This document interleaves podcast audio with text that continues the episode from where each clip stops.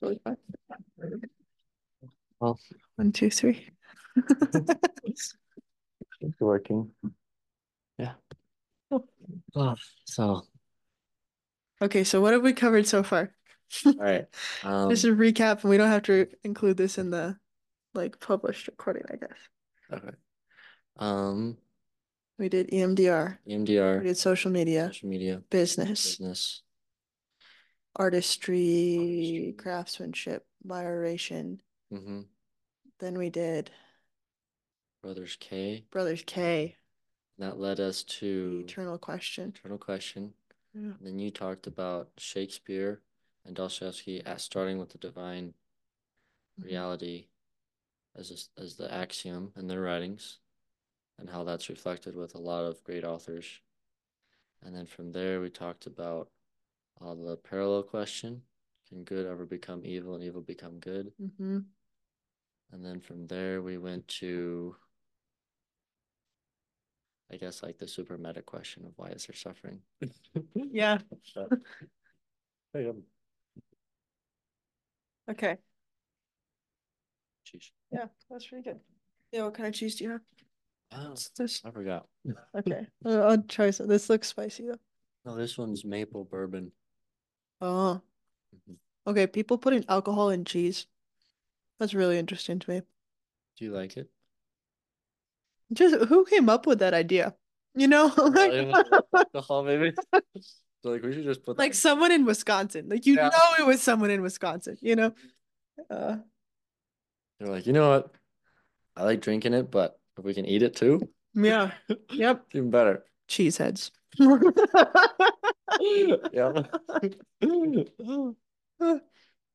Funny.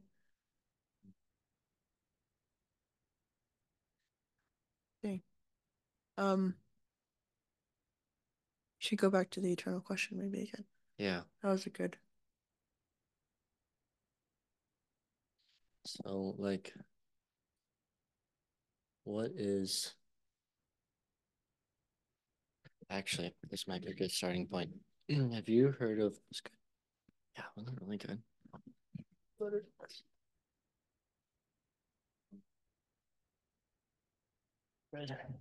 Hmm. Um,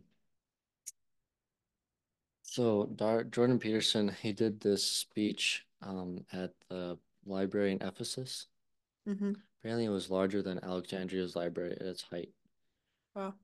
And so he said, like, you know, being like the written word hub of the West, and then also being where Mary and St. John lived was also very interesting because Mm-hmm.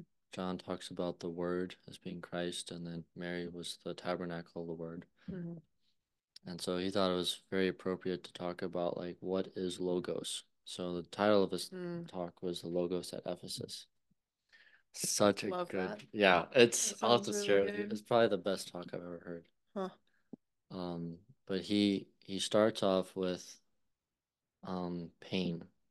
And he says that whenever he's talking to someone and they don't believe in God, he's like, Well, do you have pain? And everyone will say yes.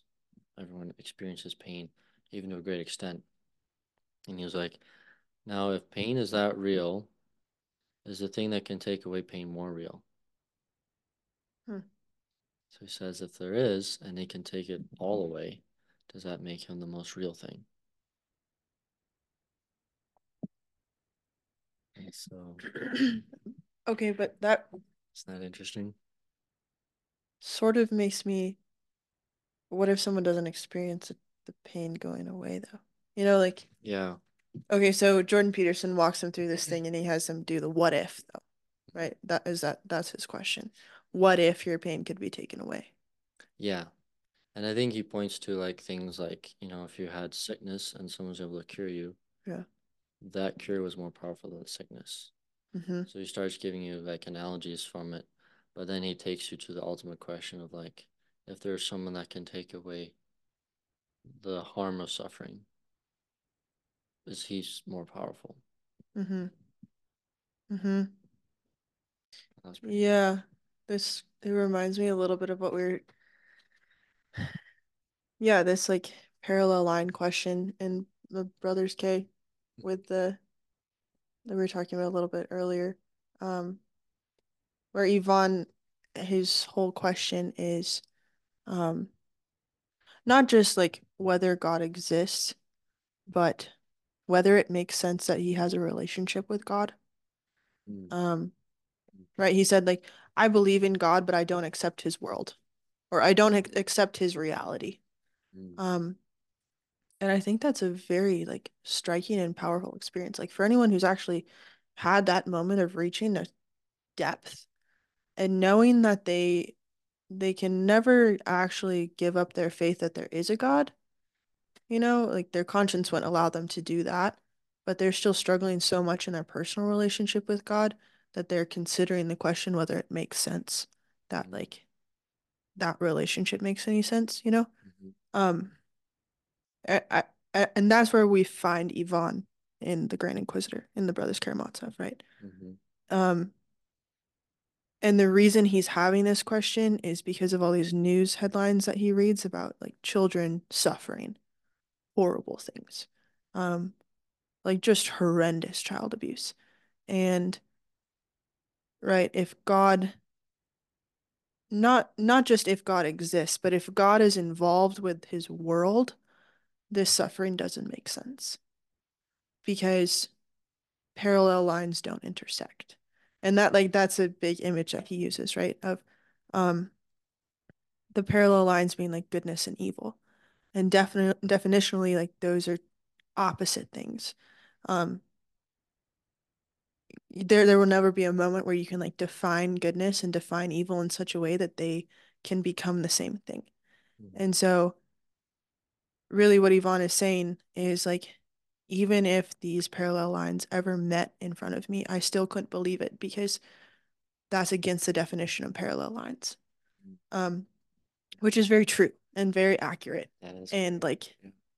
I, I think Ivan is a very confusing character for a lot of readers of Brothers Karamazov. Um, but really deep down, he's like also the one who makes the most sense, you know? Mhm. Um, and so then there's this question of like, well, okay, as Christians, and also through the eyes of Alyosha, who's the main character in the Brothers Karamazov, um, we know and believe that Ivan isn't correct. Like he's he's not he's not right about God and the world, um, and about being a Christian. Um, and but but he also brings up good points. And so like, what do you do with this paradox? And you you have to admit in some way that truth is paradoxical in order to refute Ivan. Um, Mm. which brings me back to that what you brought up about like Jordan Peterson. Um, this whole bit of if there was a goodness that could not negate evil, but actually like essentially change evil. Like not just take away suffering, but actually make it redemptive. Not just take away evil, but actually make it good. Um, then the paradox makes sense. But all of that is a is a conditional. All of that is a if there was something that could do that, right? Um, so maybe Christianity is all just based on an if, which is really frustrating. I mean, it seems like it's a very um it's an if that has a lot of proof that it is there though. Hmm. Like especially if you look at um like the lives of the saints, especially martyrs, I think. Like martyrs don't make sense unless the if doesn't isn't there. Like Mhm. if, if what they're hoping on is something that they believe isn't probably gonna be there, Mhm. then it wouldn't make sense for them to stay to it, even if it meant they lose everything in this life. Mhm. So I wonder if it has something to do with like when we're talking about axioms Mhm. and like faith and belief. Mhm. So I wonder if there's like that's part of the reason of faith is like if we believe what God says is true, then we will find the truth. But that's like the starting point. Mhm. And he gives us a lot of help along the way to get to the belief part. Mhm. But it it, it really I think our our spiritual journey really begins when we start to believe him. Yeah. Yeah, it's But really, it takes like the same amount of faith to believe that axiom of God that it takes to like believe the first principles of Euclid. Mhm. You know, freshman Mhm. year when like Euclid defines what a what a point is and what a straight line is. Um, and maybe like this is the crazy bit. Like maybe what they're doing with us freshman year when we do Euclid is actually preparing us to like tackle the eternal existential questions of whether we can believe what God says is true, you know? Because Yeah, really it's an exercise in faith. Like, are you going to believe Euclid that this is what a point means? Are Mhm. you going to believe him that this is what a straight line means? And if you take all of those to be true, all of his propositions about geometry are going to follow. But are you going to believe that? You Mhm. know? And like maybe yeah, maybe the um the scale or like the risk of what the propositions are going to prove is greater when we start asking the God question and the faith question and the Christianity question.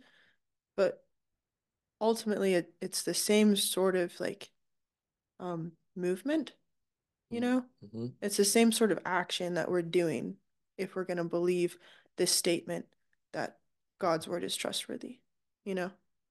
Yeah, that's an interesting thought. Yeah. Because really, it might just be as, as simple, like, like the belief might just be the same amount of belief, Mm-hmm. but the consequences are so much more. Mm-hmm. So it feels like the the faith that we have is so much greater. Mm-hmm. But yeah, like it's it's interesting because I'm trying to think of like when Jesus says, "Believe in me, and you will have life." He says that a lot of times without performing a miracle, and so it's almost like you have to believe and follow him. Mm. And then like the apostles did, they left everything to follow him. And, and he didn't even say anything. He didn't even show them anything. He was like, "Follow me," and they're Mm-hmm. like, "Okay." Mm-hmm. And I mean, at the end of their life, you might look like, well, they all got killed for it. Yeah. So that wasn't a great trade off.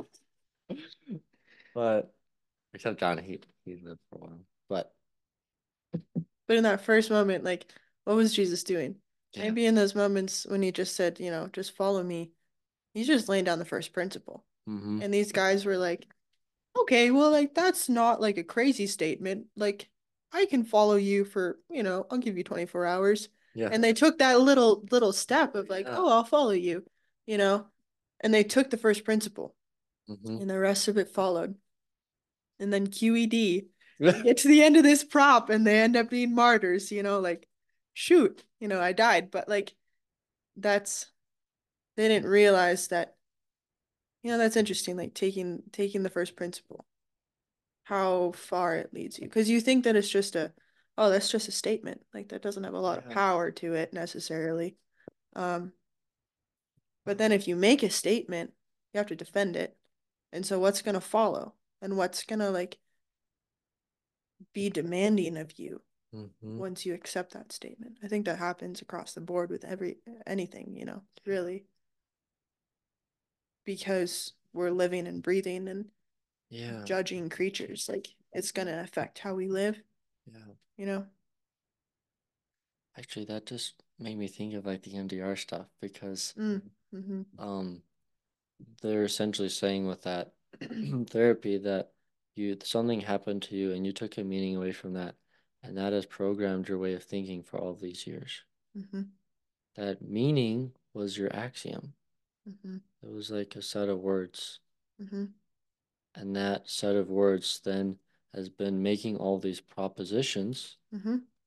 And you've been having to back them up because if Yeah. it's all wrong, you've been living a lie. That's true. And no one no one wants to believe that they're just living a lie. Yeah, yeah, that's the hardest thing to come to. Hmm.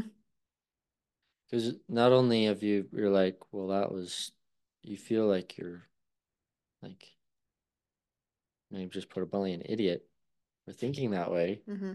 But then you're like, well, how do I know that my next action will be a good one? Mm-hmm. So then it puts you into that spiral of self doubt where you're like, well, you can't believe yourself anymore. Mm-hmm. You can't trust yourself. So then you're trying to look for someone else to guide you. Yeah.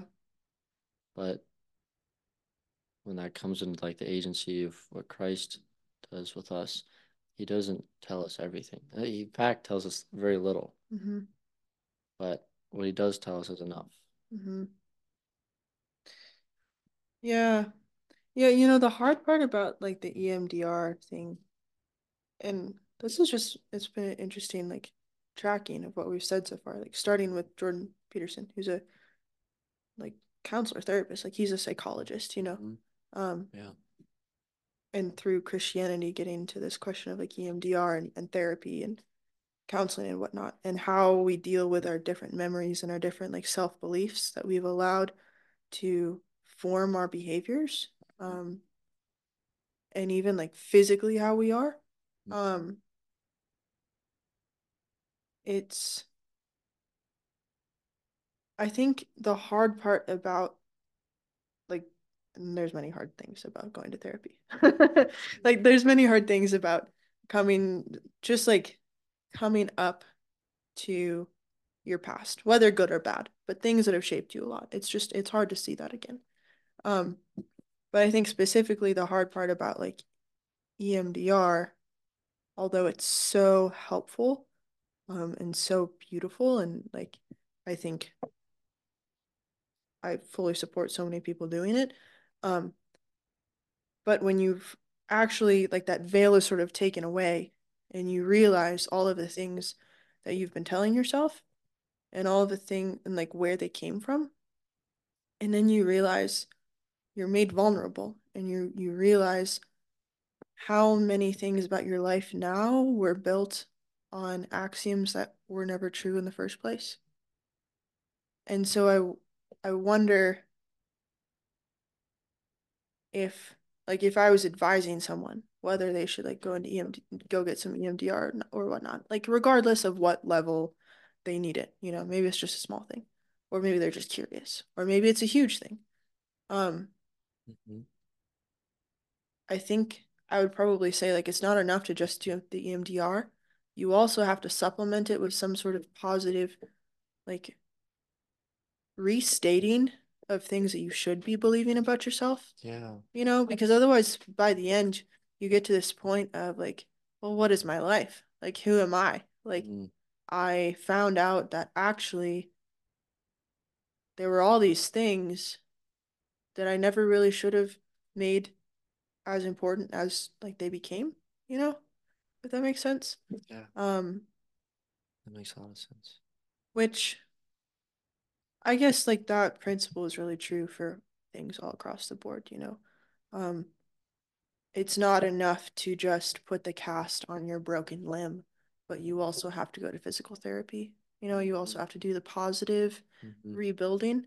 Um, Mm. I don't think that's necessarily something that people are told all the time when they start really confronting their own personal question of what do I do personally about like my personal evil and my personal good. You know, like Mm. really seeing the parallel lines cross in their life. Oh, Yeah. Um, Yeah. yeah, it's not enough to just explain like the bad things, but you also have to reassert the good, you know? That's yeah, very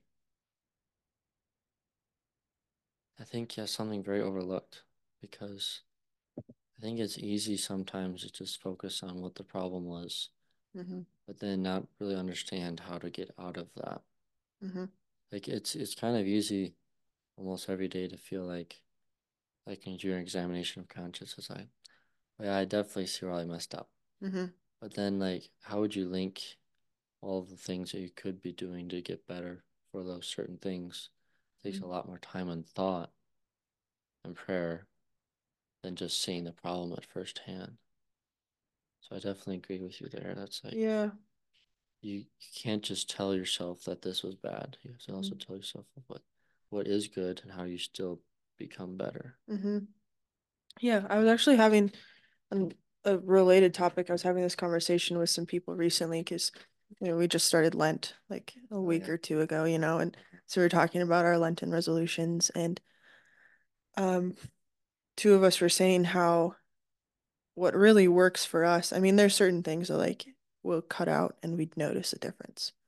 and we feel our own like personal poverty and we realize how much we need God. But really, the thing that works better for us specifically in bringing us closer to God and actually like inspiring us to be better people all around is inserting good things. Like for me, I I don't and I should be doing this better. Like I'm not saying like do Lent the way I do it. I I think I don't do Lent well enough. Um Same. but I don't actually cut a ton of things out Mhm. because when I have the mentality of what can I cut out, it ends up turning into either first, how can I punish myself? Or it turns into into a scrupulosity game of what about when I fail and I cave in? You know? Um, and also it's things that like I have built up some level of dependency to. And so my ability to be charitable when I cut them out is always it's always harder, you know? And I figure like doing Lent, it's probably not great to like not be able to be charitable because, you know, I cut out something. Um, and maybe that speaks to like I have an unhealthy dependence on things. But but Mm. instead what actually helps me better spiritually, um, to grow closer to God and also to be inspired to like live my life in a more Catholic way is when I add things. Mm. And like for me, I I don't know why I don't just always do this, but I love reading scripture. Mhm. And most of the time I don't. Like most of the time I just sort of maybe run into a scripture quote during my day, but I don't like make time for it. Um, and so I really love when these like liturgical seasons come about and I sort of have an excuse to do something really simple that takes five minutes and read the mass readings every single day. Mm. And then it's like I look forward to that time every single day of Lent. You know, I look forward to reading the gospel for the day. Um, yeah, which again like speaks to this whole you you you can't just cut out the evil. Like cut out the evil. Um, but maybe in a moment where, you know, you've come to Lent and there's not something like clearly evil that you need to take cut out of your life, maybe your resolution instead should be what can I add? Yeah. You know? I, I, I think you're onto something there because past couple of years I've been trying to do more like just add stuff in Mm, because I've taken stuff out and I made it through and I was like, well, I don't really feel like I'm a better person. yeah. Like Yep. I was more of just like a challenge of self-discipline, hmm which is not a bad thing, but didn't seem like I was getting to know someone better, like hmm what you were saying, like I would come closer to God. And like I think when you try to cut away stuff, sometimes you feel like everything has to get cut away Yeah. because you're not really looking at all the good things that happen when there's certain like actions or times like like for me it's like I used to do like no screens during Lent hmm and I was like well what about all those times and memories I could have had with someone watching a movie or something Yep. Yeah. or I don't know writing someone on text or whatever hmm And then it's like, well, now I saw the little bad I did with that like technology or whatever it was. And then I erased all the good I could have done with it too. hmm Instead of like looking, how do I transform evil part into something good? Mm-hmm. Yeah. When the Ivan question. Yeah. Yeah. Because I think Yeah. it's really easy to just be like, oh, like I suck and I don't want to Uh-huh. suck anymore. So you're just like, it's all gone. Just gotta cut it out. Yep. Yeah. Everything. Yeah. But then you're like, well, I have nothing left now.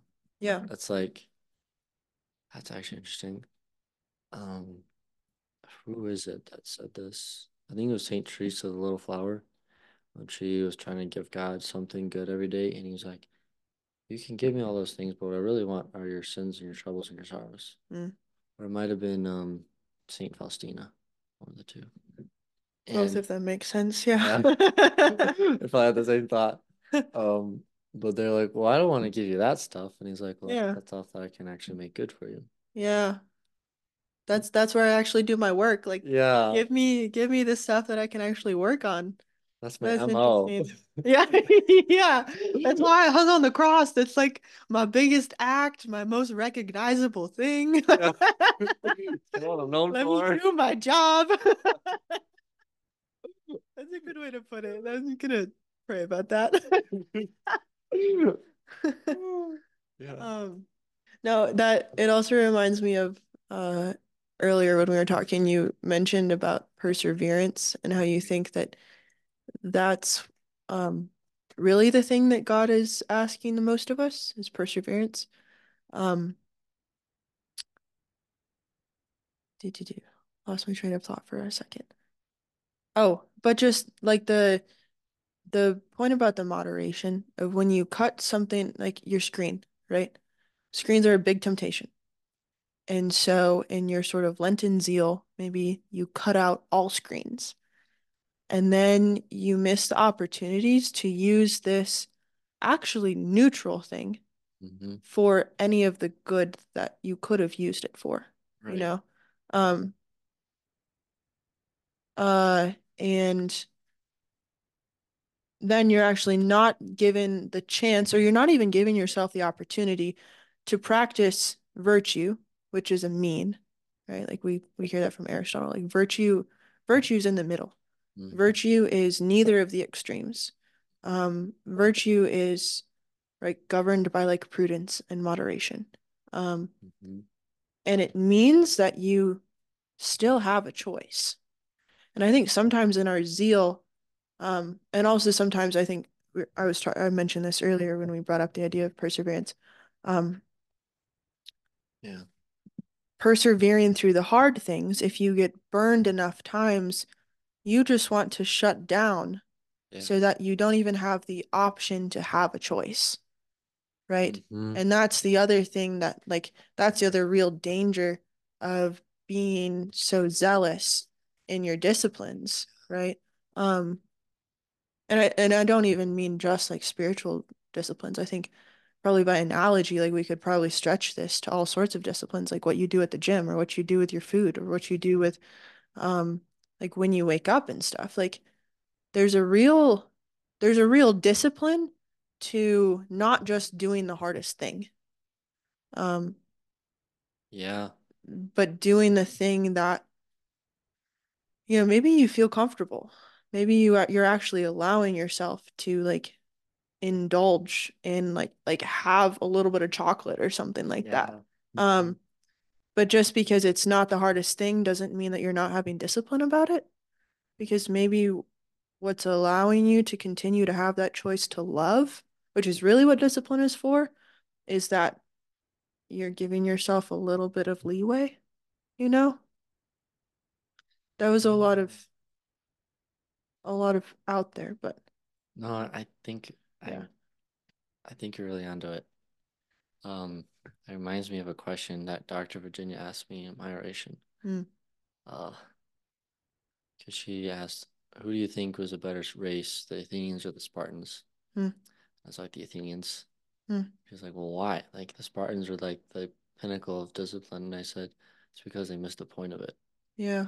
Because they just they they took their discipline as the end goal Mm-hmm. instead of using it as a path towards something good." Mm-hmm. the Athenians they kind of went overboard with some things, but like they they still had the discipline they needed to make things happen well. Mm-hmm. They're still a force to contend with, but that didn't consume them. Mm-hmm.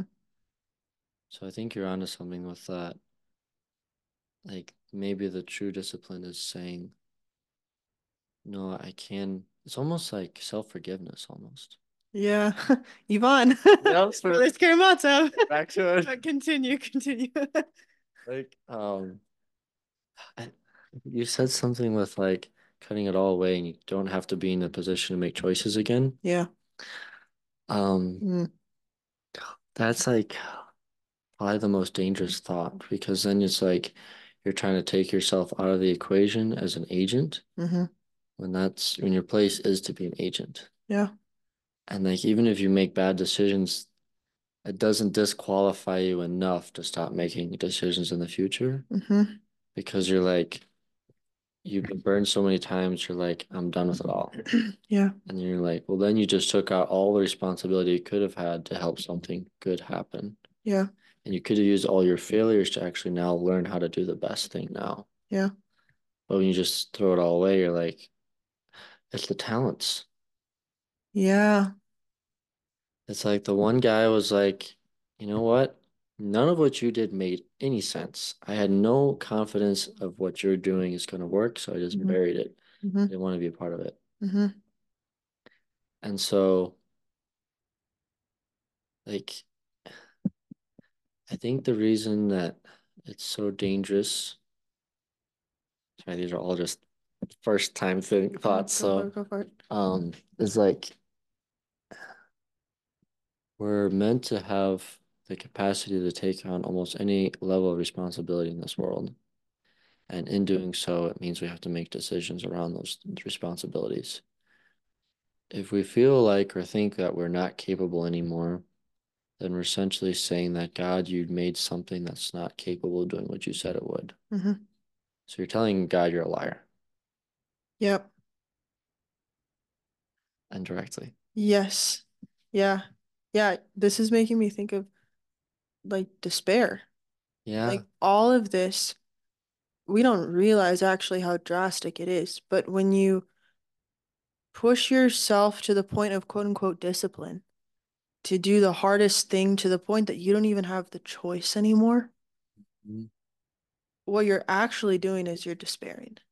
Yeah. Because what you're doing is what makes us human, like one of the things that defines us as human is our free will and Mhm. our freedom of conscience, Mhm. right? And our ability to choose and to have convictions. Um, and so if you're giving that up, you're giving up what makes you the most human. Yeah. And eh, but the funny thing is, you're doing that by your human power. Like you're doing that with your will and you're doing that with your rationality and you're telling God with your human powers that he created something bad. That he should not have given you freedom of choice. Because that freedom of choice allows you to get hurt. You know, not just if you make the wrong choice, but if you make the right choice and somehow the world or someone else out out there in the world um, doesn't align with that choice and you end up getting hurt because you loved you know Mm. or you you end up getting hurt because you cared um Oh, yeah. which is just wild like if you if you shut down your ability to make choices you're shutting down your ability to love which is another thing that makes us human like in some ways it's funny because we think of discipline as such a like virtuous thing you know and like those are the strong people and those are the people who like stuck with it um but maybe really this perseverance thing that God is asking of us is really the perseverance of a tender heart. Like actually Oh, yeah. actually I'm really glad that I brought this book and I, this was like totally random. I wasn't planning on saying this. But um I brought this book called The Solace of Open Spaces by Gretel Ehrlich. And um I'll give an intro to it in a minute because I think everyone should read it. But connected to this, she has a line in in here um, that to be tough is to be tender, and to be fragile is to be truly fierce. Oh. Um, and so, and she's talking specifically about um, Wyoming cowboys. Hmm. And so this is like the context of this phrase in um, the section in this book. She's talking about, I think this is the section. She brings up this like idea that like toughness is tenderness um, multiple times. But one of these sections that she brings it up, she's talking about how the cowboy's job is actually so um, like maternal and caring, you know, because their every day is different and sometimes they have to be out with their cattle for like 14 hours, you know, and it's all based on what's happening. And it's all based on how much they care for their livestock as like creatures. And like this is real concern and love and care. And so it's a very tender-hearted thing, actually, to develop calluses. Um, it's because you love that you end up spending so much time out on the range getting weathered and dirty and the wind Mm-hmm. blowing on you and the rain, you know, falling and you like you get so tired and you get old faster. But it's because you love so much. But then on the flip side, even while you're out there getting roughed up, um, you have to continue to be tender. Like you can't just abuse these cattle, you know, or abuse your horse. You have to like still have the virtue and the, the true discipline of like communicating well with your horse, um, and understanding it and understanding yourself and like not just losing your temper at your horse or at your fellow man, you know? Yeah. Um, yeah, and so I've thought about, I've just meditated on that phrase a lot. Um, and how, yeah, this like perseverance that Christ is asking of us in this whole tension of like good and evil is really the perseverance of like defending your ability to be tender-hearted even in the midst of the hardest things that you could possibly endure, you know? And that's the real virtue. So if you can still do that, you can still love and you can still choose and you can still like be human, you mm-hmm. know? That's a really interesting thought. Yeah. I never thought of like discipline in that way before. That makes so much sense. Like, it is really the, tender heart that's making you go through those hard situations. And if you continue having the tender heart, that will make you the person that's resilient to all these stressors. Yeah. Yep. Yeah. And but you still come out at the end with the best thing. Mm-hmm. Wow. Yeah, resiliency. I like that. I like putting that word in with discipline. Yeah. Well, yeah, because it's almost like um, it's I guess it's like a, s- a ship when it's going through the sea. Mm-hmm. It has the destination in mind. It knows how to get there. It has all the capacities to get there. But then like the storms at sea are insane. And it's just like that boat will be tossed and turned every which way.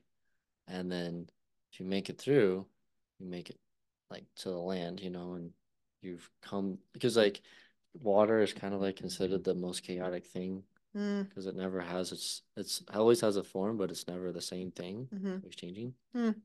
Mm. It's kind of a cool idea. That is a cool idea.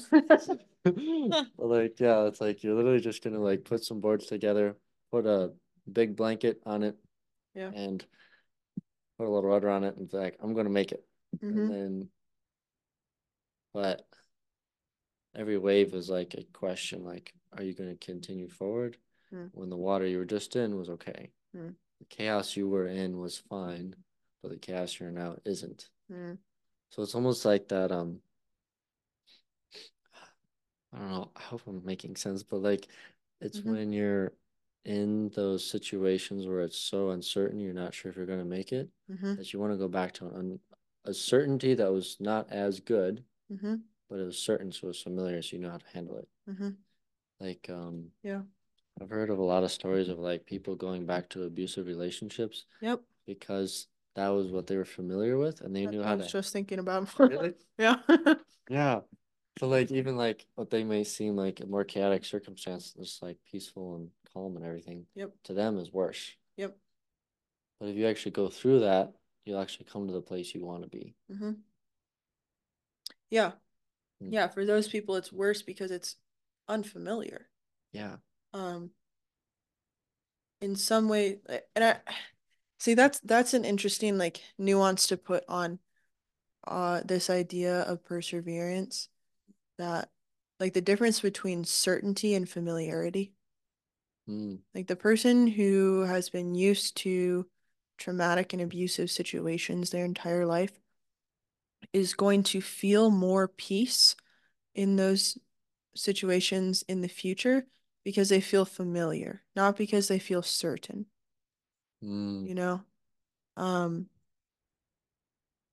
hmm and part of the, I think, virtue of, I mean, I'm sort of hashing this out as I speak, but um, part of the virtue of the perseverance is continuing, first of all, when it's unfamiliar.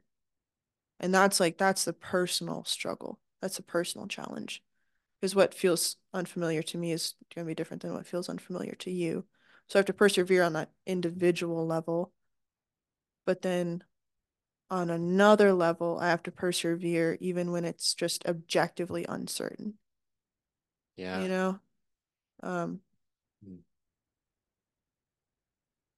yeah, like we were talking about earlier, like there's so many levels to every part of like what is Christ, uh, what Christ is asking of us and what we experience in the world. Mm.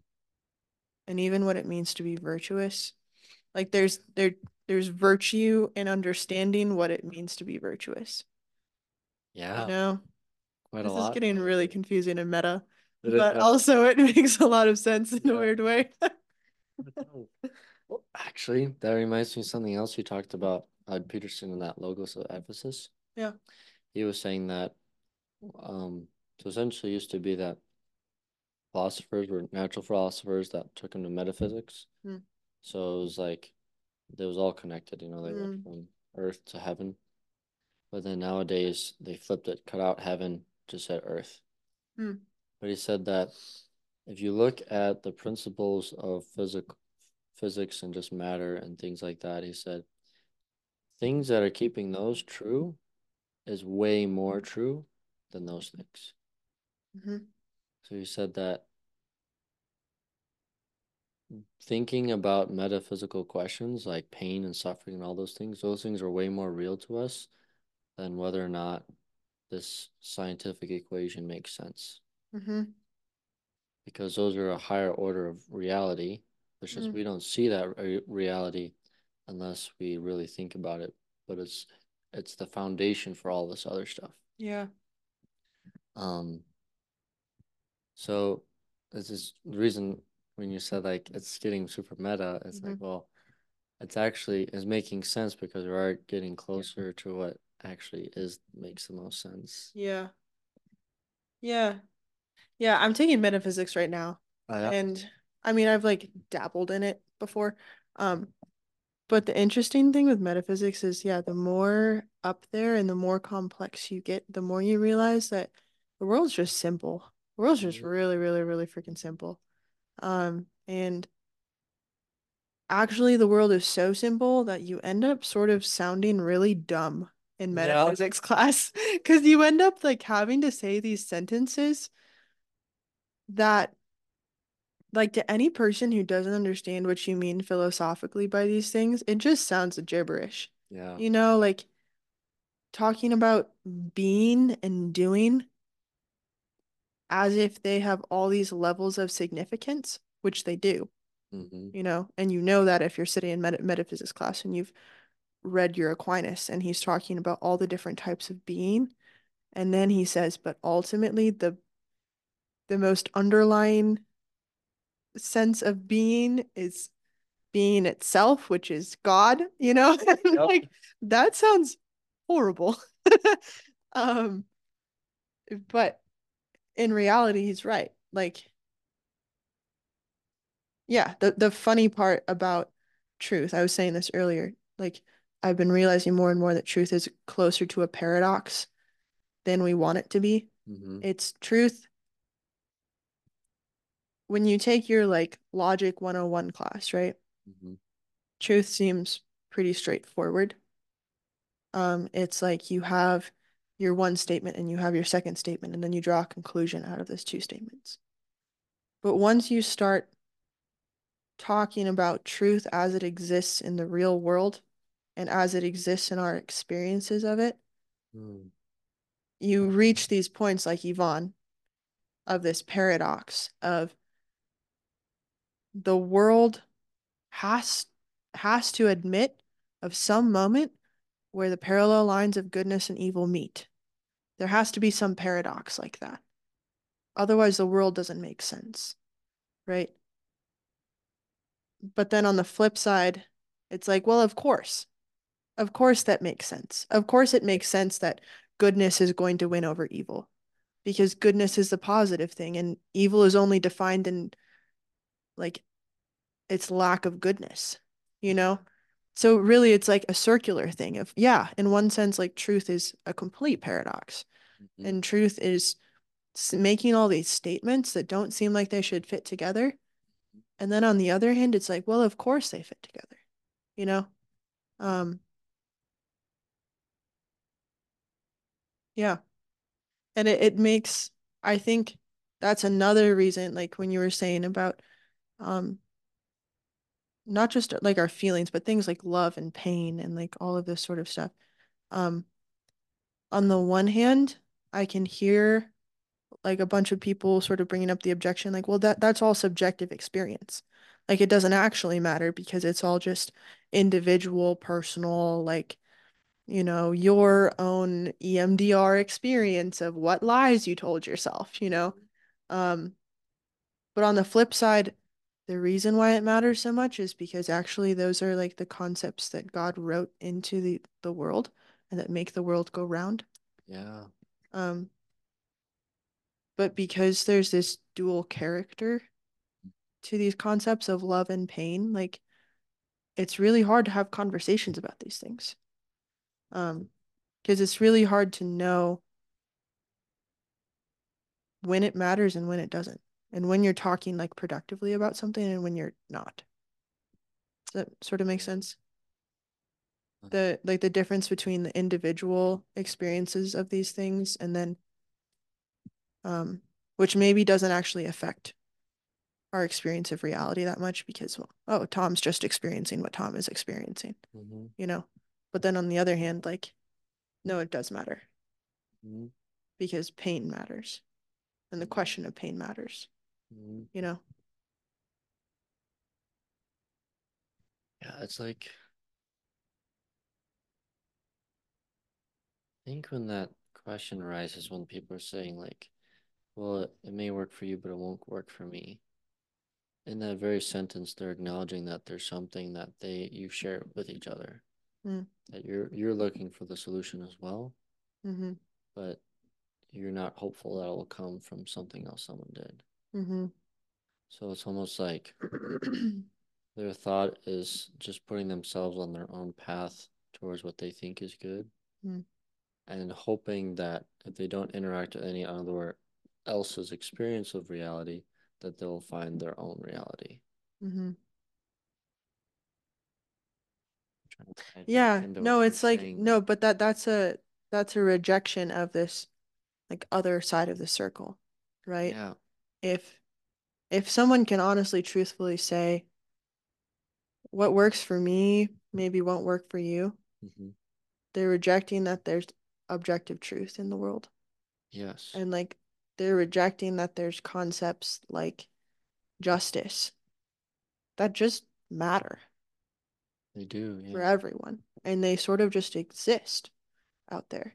Um and they exist regardless of our personal like experiences of them mm-hmm. you know? Yeah, like I think that's the reason why we try to read other people's stories is because they lived an experience that we won't live, mm. but the reality they encountered is part of our own, mm-hmm. and then their story can help us understand ours. Mm. Like I think that's why like everyone loves movies so much, is because it's a playwright and understanding a part of reality. Mm-hmm.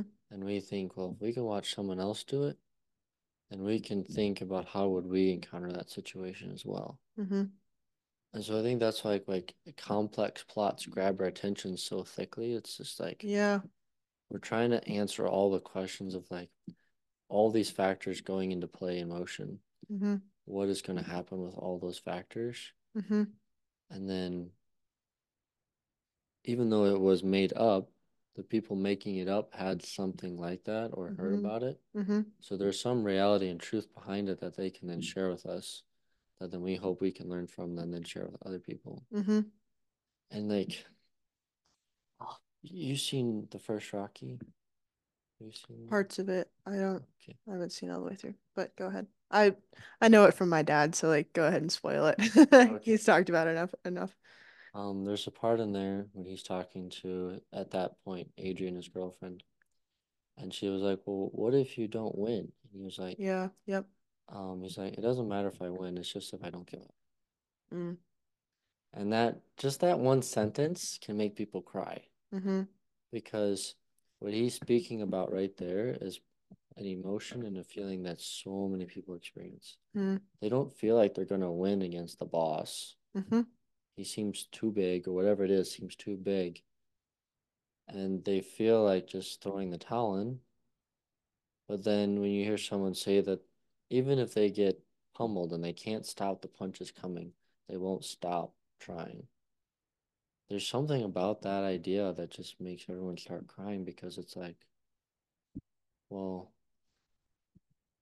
maybe maybe I can survive. You know, it's like Mm-hmm. not only survive but actually win. Mm-hmm. Yeah. Like I think that's why like the individual relativistic thing has come about so much is like people want there to be a solution, but for some reason they don't want it to come from someone else because then it's a form of humility that someone else has done it too. So I think it has something to do with like that suffering bit. It's like everyone else has a different experience of suffering, but you feel like your own is the one that's the hardest to overcome. Mm. And so if you say like what you what worked for you won't help me, is you're validating to yourself that what your cross is or whatever it is is worse than other people and it can't go away from you. I think it might be something that they think about. Yeah. I wonder if there's also maybe a little bit more of like a um I think it's true. I think the modern age and a lot of us, like myself included, lack the humility Shame. to want to know that someone else is carrying the same cross. That we want to think of ourselves as a hero. hmm I also wonder if there's a little bit more of a like charitable read that, or yeah, more maybe more of a positive read that we can give this situation as well. Of, um, to some extent, I think the rise of like the relativistic thinking comes from people also just wanting to experience truth on their own, Mm, right? Like they don't just want to be told what is true, yeah. they want to actually live it and know that it's true because they sort of went through the trial and error. Um, and they, which can get dangerous, like if you push that to the radical extreme of just never accepting anything that's told you by an authority, right? Yeah. And I, think like when it becomes radical like that, it is like an act of pride and it's a lack of humility, right? It's a lack lack of humility and also a lack of trust. Um, but in a sort of contorted, noble way, like it can be a good desire of, well, if this thing is true, I want to know that I can experience it too. Not just that my teacher experienced it one day back in, you know, 83 or something like that, but like Mm. I've had the same thing. Um, because in every in every sort of ideology, there's an element of what is true. And I think that's what's true in this like modernistic, relativistic, like you do you and I do me um type thinking is people just wanting to have their own experiences of of reality. And you like you can't really blame them for that necessarily, No, you know? I really like that way of thinking about it. Because I think too, like, at least I've noticed this in our generation, that I think we've been told so many things through our lives, Mm-hmm. like from grandparents to parents to like friends and family. And I think mostly it comes through like just constant propaganda media. Mm-hmm. But I think we're starting to wake up and see that what we've been being sold on for life maybe isn't the best way to live life. And so I think that might also come into what you're saying that we all want to experience life differently, or at least have Mhm. our own encounter with it, Mm-hmm. is because we want to actually see like just without any filter or like something that came through from someone else. What if we just were out there and we did this was our first time. It was like like what if we were babies again almost like this is our just first time, there's nothing new. Everything is new and there's nothing that's we've been told about is real. Mm-hmm. What would that feel like? Mm-hmm. And it, I think that's actually a good thing because Mm-hmm. Yeah. now um, this might be an interesting thought. I'd like to hear your thoughts on this. Okay. Do you think our generation may be the next generation of wanderers? Oh. Whoa. We have to define some terms. Um, Like thinking maybe just like the the maybe we're like the Socrates children. Oh like yeah, yeah, yeah. like we're just Sure. wanting to try it out firsthand now again. Like Yeah, it was like it was suggested to us by someone at some point that maybe we could think on our own, yeah. you know, Mhm. and maybe we could like maybe we don't have to just swallow what I mean, for Socrates at his point, it was like what the city was telling its youths, Yeah. you know, like what what the myths and the religion and the elders and just the city in general and the society in general, what um it was always telling its youth. And Socrates came along and was like, "Hey, guess what? You have the capacity to think and to come to conclusions on your own." Mhm. And like ultimately the the city killed him for that because nobody wants like someone coming in and subverting their authority over the youth who have a lot of energy and a lot of strength, you know, like they don't want a rebellion. And so they killed Socrates. Um, but yeah, are we like the young people who are listening to Socrates and sort of being introduced introduced to this idea that we have a head on our shoulders? Like, yeah, it's see, that's interesting because on the one hand, I think that's definitely the modern sort of thrust of um you know, like the hippies, you know, like we want to do our own thing and just leave us alone. Like I think in some ways that was a start of it. Um and now our generation is getting to the point of we've like tried out this doing doing it ourselves enough to realize that the conclusions that we're coming to are the same conclusions that our ancestors came to. You know, and I think this is where we see like the rise of like traditionalism, and I don't even mean that in the religious sense, but even like secular people coming to like traditional forms of medicine or traditional like family dynamics or traditional like I don't know, yeah, just ways of living, all of that sort of stuff. You see a rise in that across all sorts of group groups of people, religious or not, you know, Yeah. especially in like our rough age group, you know, like young millennials to whatever my generation is. I don't even I don't even know Gen anymore. Gen, Gen Z. Yeah. Gen Z, oh my gosh. Know. I'm out of the loop. I don't even know what my generation is called anymore. Um, but yeah, I, I think, I don't know. I think we're still wanderers, but we're also sort of realizing that all this wondering is just bringing us back to like all of these secrets, you know, that this the midwife secret about this, that, and the other thing. And wow, everybody used to know that, Yeah. you know? Um, So in some ways, like the freedom of the Socrates-esque movement is sort of just allowing for the rebuilding of the city. You know, if you were to like continue the analogy a little bit, I think. Um, Yeah. yeah. I think it's almost like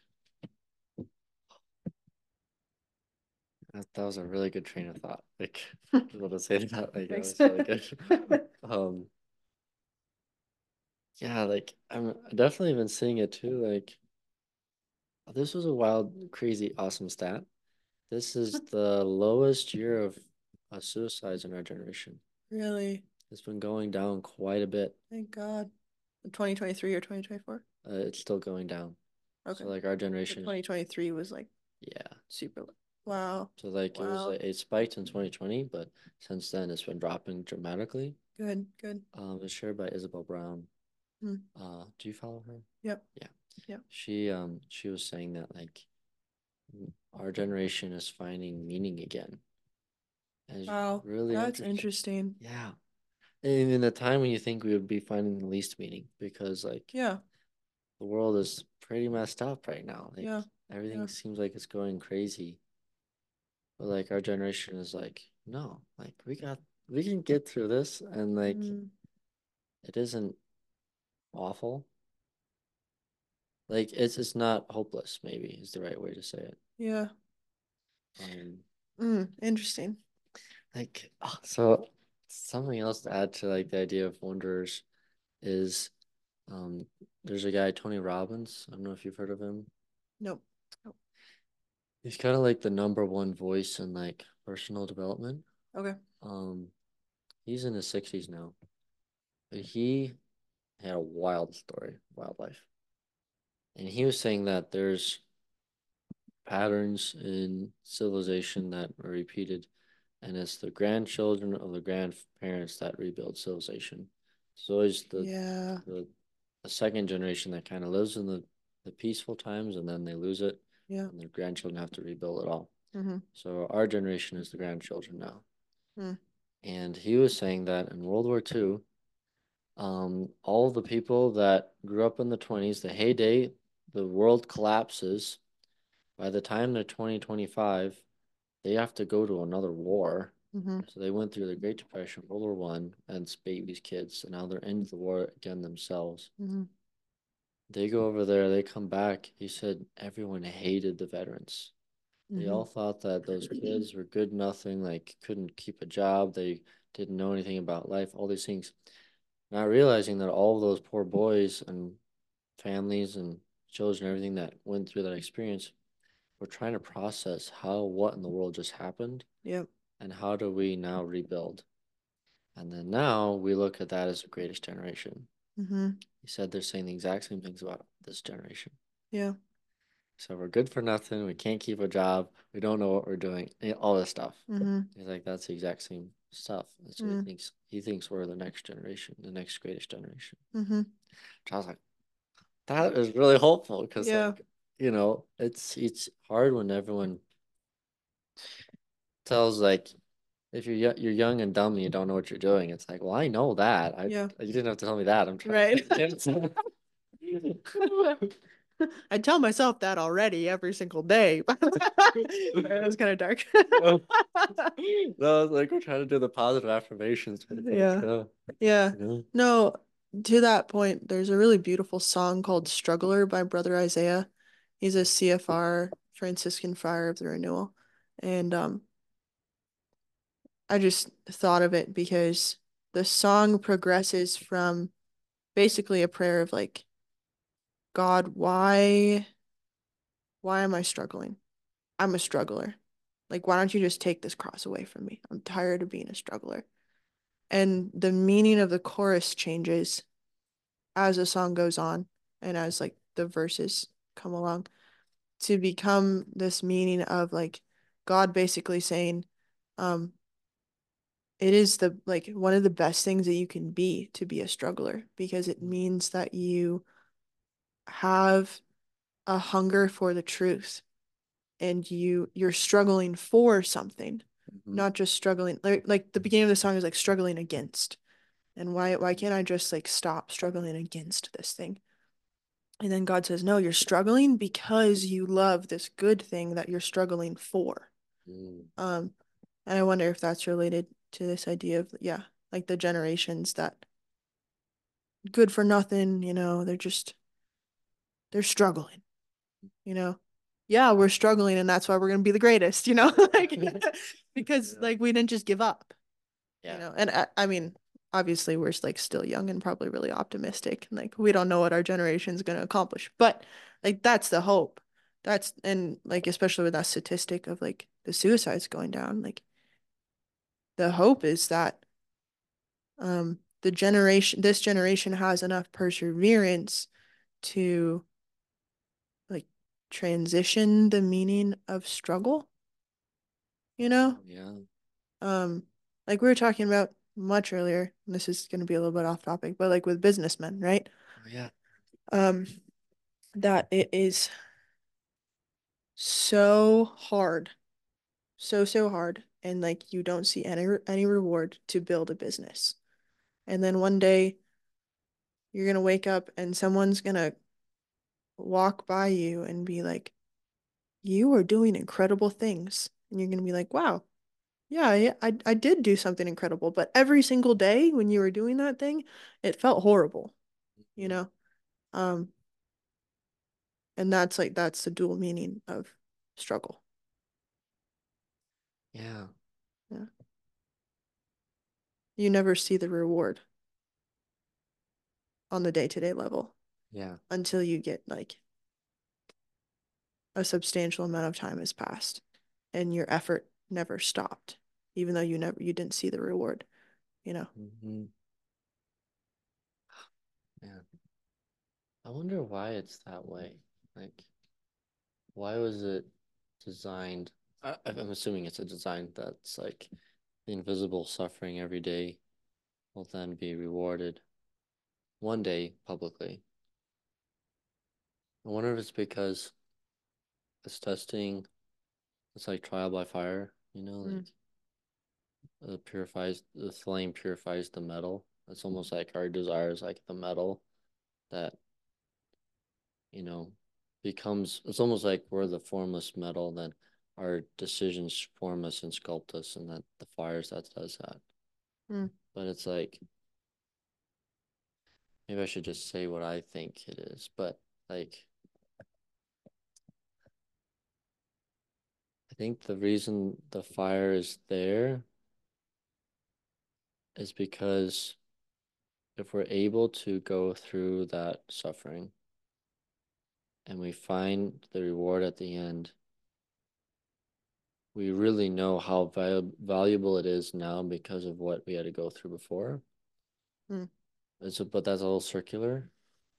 yeah but i mean that sort of fits with this whole like paradoxical Mm. reality of like carrying the cross and not seeing the light at the end of the tunnel Mm-hmm. and then like i mean i guess i'm saying this as if like we were thinking from christ's perspective you know as if like we could have been inside his head as he was carrying the cross and not i mean knowing that there's light at the end of the tunnel but like also a lot of christ's suffering was like psychological suffering like john um john uh or cardinal newman. He has a book i'm forgetting what the title of the book is but basically saying that like people can go through physical suffering like christ did but what really made christ's suffering the greatest was like the psychological suffering that he also must have gone through. Um and so putting ourselves like in christ's perspective for a minute like carrying the cross and not seeing the light at the end of the tunnel knowing that it's there but not seeing it and then hanging on the cross and dying and then realizing it's exactly the ugliness of the cross that is the victory like like you were saying earlier you know like Mm-hmm. this thing that appears in every way to be the absence of victory is precisely the victorious thing Yeah. you know um yeah. Brings me back to Ivan's little um little cross lines there again you know? Just call call this episode uh crossing I don't know something about parallel lines intersecting. That that's a good yeah, we should title it that. Yeah, because well, as that brings a great question because you did um relativity last semester, right? yeah Yeah. not the greatest at it, but yeah, yeah, yeah, yeah, yeah, I did. Um, I, it all made more sense after school. That, I believe that's it. encouraging. Um, because and when they got rid of the fifth axiom, they said, well, what if parallel lines do meet, but they meet at the point of infinity? Mhm. Opened up a whole new world of mathematics. Yeah. And we get relativity and all that stuff from it. Yeah, So it's like the question is like, well, do do they meet, but we never see them meet? yeah, But if if we never even if we never see them meet, and they do, it makes so much more sense of how everything's happening now. yeah, So like that paradox. yeah. You know, it's like, and again, I think I, I've said that I said this earlier, but the mathematics courses that we take at Wyoming Catholic College are like I'm increasingly realizing they're analogies for the spiritual life, or they can be. hmm You know, like this whole, yeah, this whole bit of relativity of like, what if parallel lines do meet at a point in infinity? Maybe we never see that point in infinity, but that doesn't mean it's not there. In fact, like, let's assume that point at infinity is there. Parallel lines do meet. We're never going to see it, but they do.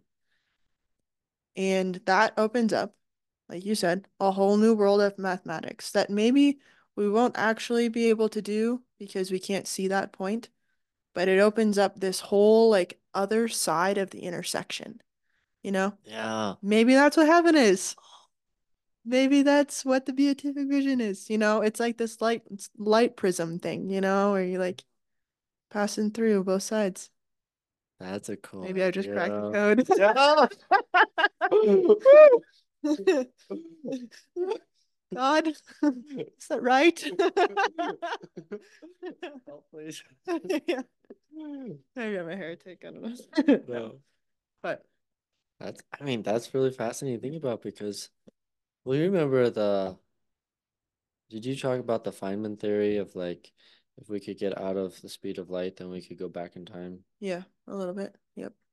And that's, um, have you seen Tenet? Mm, yes. Yeah. Um, that was that principle. of, Like, Yeah. if you get out of speed of light, you can reverse polarity. Right. Um, so yeah, it's interesting that like they do meet at infinity, and the definition of infinity that we have, the best one, is God. Yeah. And so maybe he intentionally made a world that was finite but had all the right directions towards infinity. Teleology. Te- Yeah, teleology, yeah. Yeah. And maybe that's like when we did dig deep enough, we find the paradoxes and we're like, well, that must be answered in the next world. Yeah. So maybe the point of infinity is heaven. It's just like Yeah. Like like And Earth. then the new earth, the new heavens, new- and the new earth. Woo! Yo. this is actually getting wild. like like this world is the good and evil, and we're like, okay, it doesn't happen. Yeah. God says it does, and if you follow me, you get to see it, and then the next world is the cross. Yeah. The cross. Wow.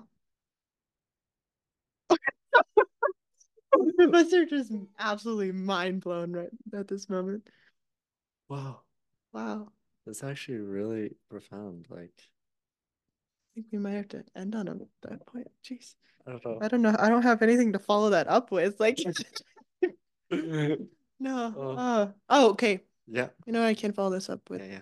It reminds me of um I don't know when Jordan Peterson said this. Um I brought this up a little while ago. hmm The whole bit about so he has this um talk that he gave where he was talking about artists. And he said that um artists are on the frontiers of our human understanding. And they like see the chaos um out there and all the things that we have not yet understood. Um, and because artists depend so deeply on their intuition, they like this sounds very like unsatisfying to really like rational, logical minded people.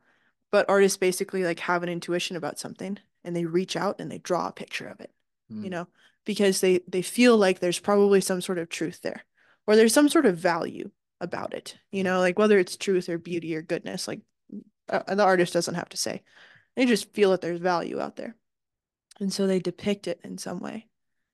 And in like drawing that thing out of just like the wild chaos and into sort of the domain of like what humans can understand um Mm-hmm.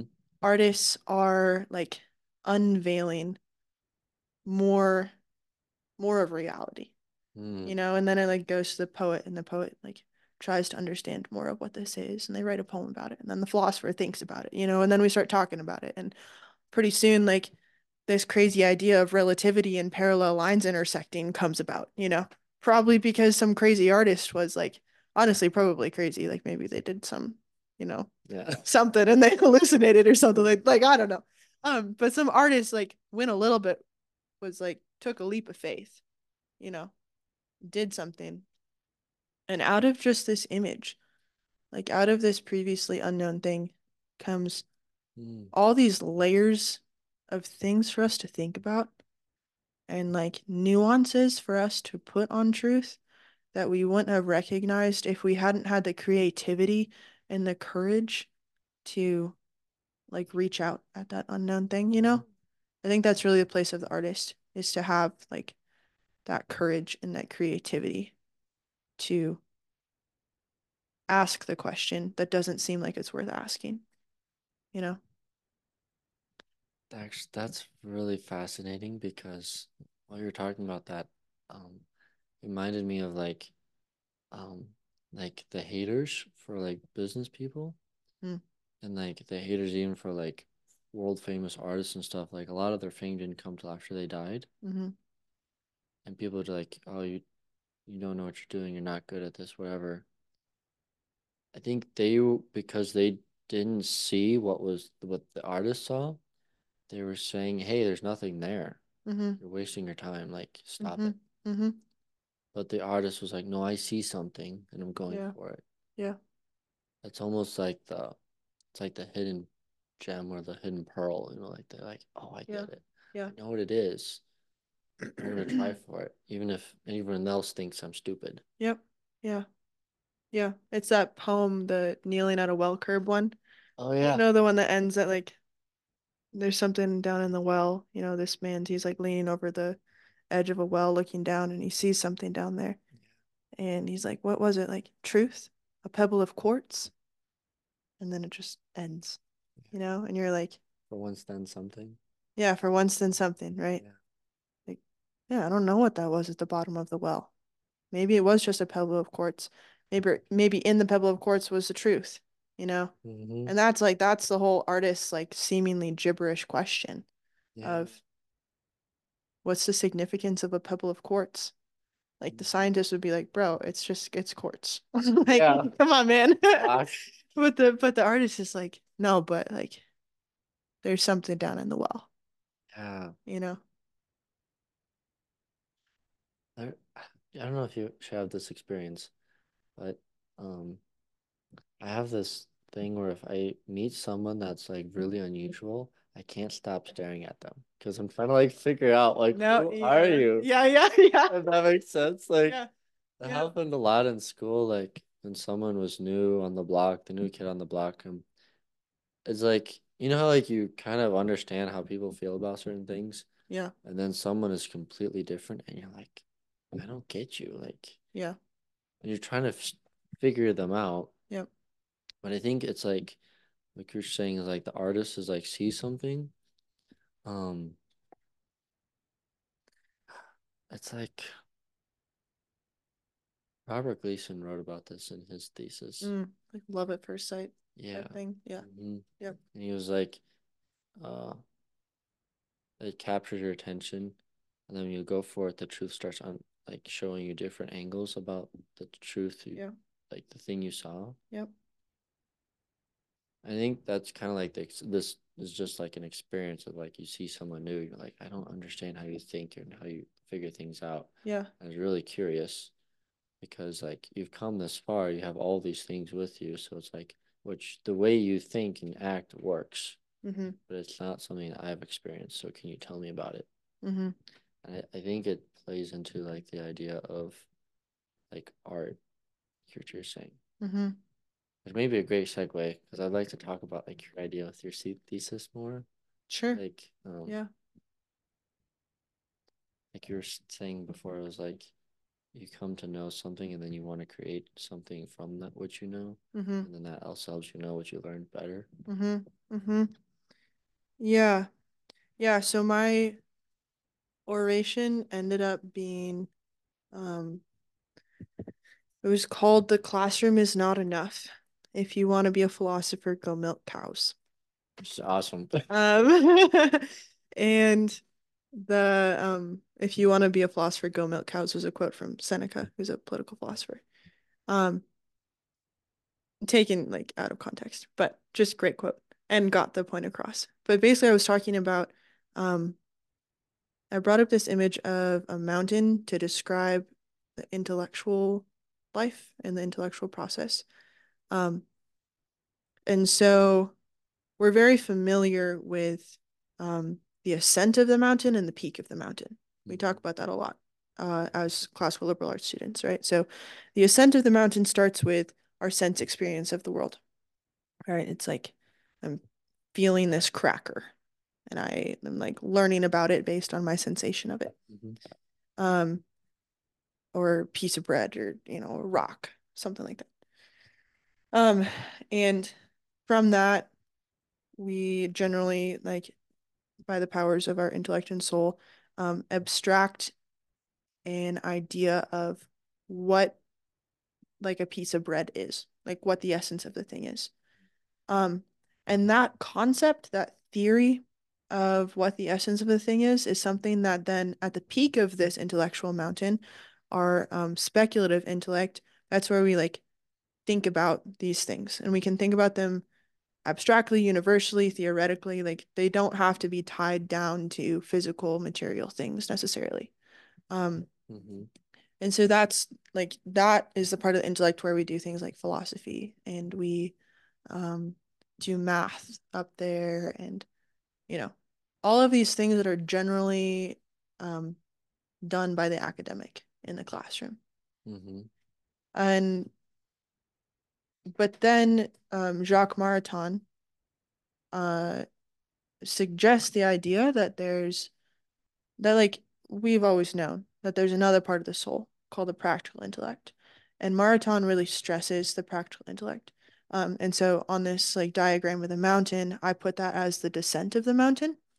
Um, and really that there there should be like a a line across the bottom of the mountain as well that connects the practical intellect and the sense experience, which I'll explain in a minute. But mm-hmm. um, that the descent from the peak is also an essential part of the mountain. Like, mm. I mean, it would be sort of funny if we climbed a mountain just to stay at the top of it. Like, that's a really good point. That would be, you'd like ask if like someone's losing their mind if they did that, you know? It would also be sort of weird if like you got to the top of the mountain and you like chopped off the peak of it and like you put it in your pocket for like sentimental value and you're like, I went to the peak of the mountain and I like carry it around with me every single day. Like that would be it would be sort of a weird amount of emphasis to put on the peak of the mountain. It would be. Because you summit mountains like yeah, to get to the peak, like that's the most recognizable thing. Um, but it's the whole journey. And the thing that actually makes the mountain the mountain isn't so much the peak. Like the peak is the most recognizable thing, but what makes the mountain so tall, what makes the mountain so mighty, like what defines the mountain is its height, like how much material is underneath the peak, right? Um, and we have to come back down from the peak. We have to descend it. And so um, I I suggested, strongly suggested the idea that man has two natural desires, one to come to know, which we all accept, right? Um, and we say very easily that like we are imitating God in our desire to come to know. Um, but also, secondly, man has a natural and necessary desire to make and to create. And that's the coming down the mountain. That's the being a craftsman. That's the um and it imitates God in a in a another unique way, right? Where God God is logos, you know, God is reason itself, and he had this order and he spoke in love and he sort of let this order loose and he created the world through it. In a similar way, man is a craftsman, after the process of coming to like speculative knowledge, um, he then takes that order that he's comprehended and enforces it on reality. And he creates himself and he gives like a like a carpenter, right? He takes this like raw wood and he enforces an order upon it such that it becomes a table or a chair. Mm-hmm. Um, and in that way, it's very clear that he's like imitating God's creative act in that way. Um, so I guess yeah, to draw it back to like this whole like chaos bit yeah. with the Jordan Peterson quote about artists, like um like man really is an intellectual frontiersman, you know? And like he needs to be able to reach out into the unknown and like expand the horizons of mm. what we know and what we can do and what we're capable of. Like we've always been doing that. We've always been developing technology. Um, and that's a very natural and necessary part of who man is. And he actually doesn't imitate God fully unless he's also doing that. You know? That's true. Yeah. Yeah. That's very interesting because we're only we're given six days to work and one day to rest. Mm-hmm.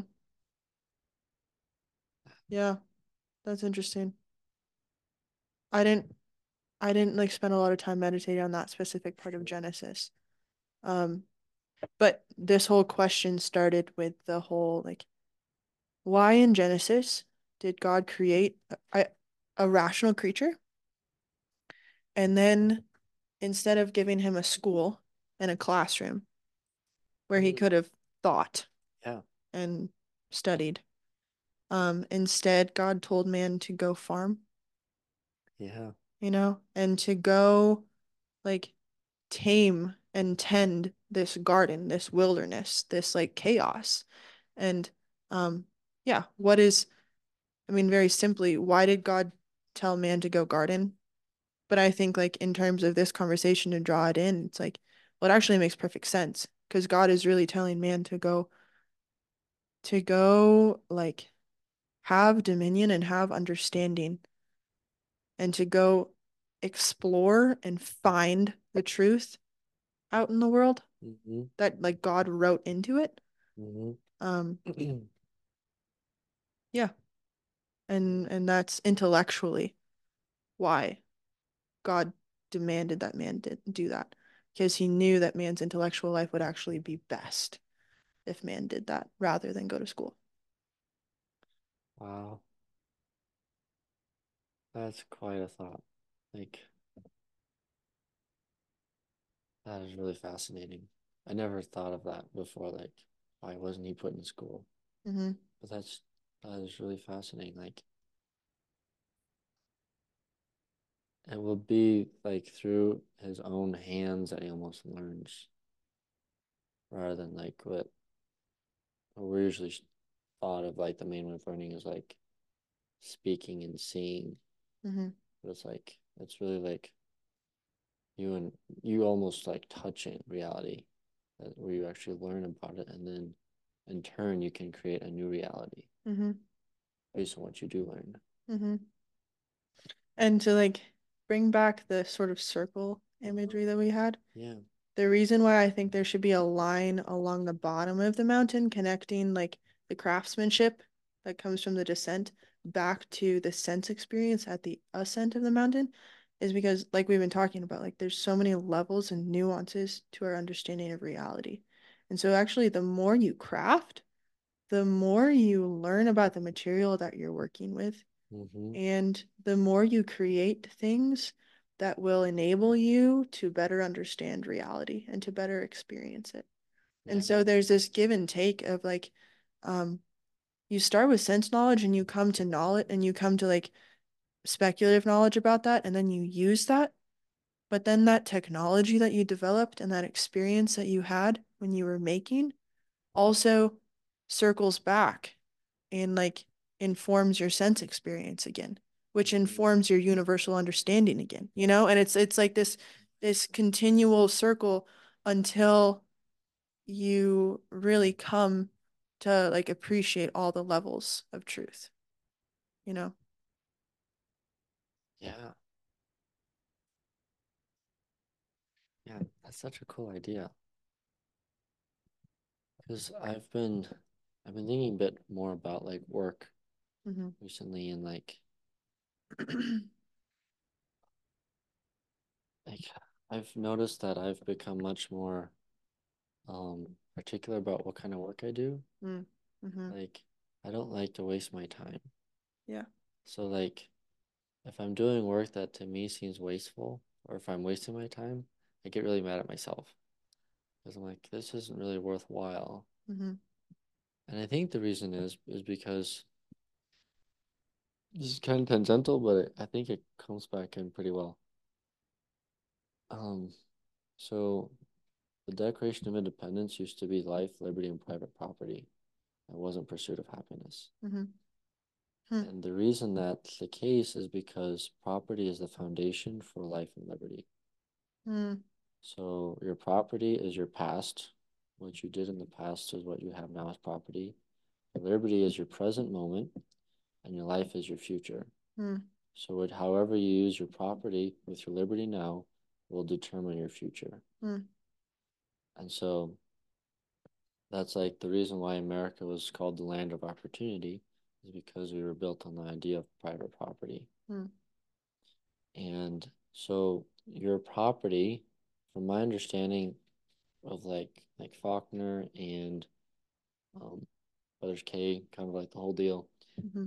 I think property is the claim to use something for your own purpose, however you see fit. Hmm. And so,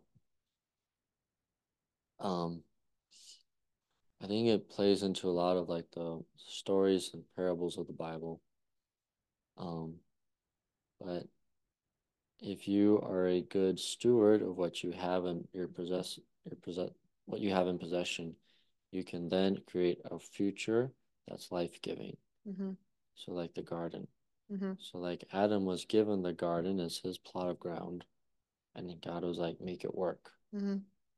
and Adam's now has to realize he has to understand reality. How do things work? Like what you're saying.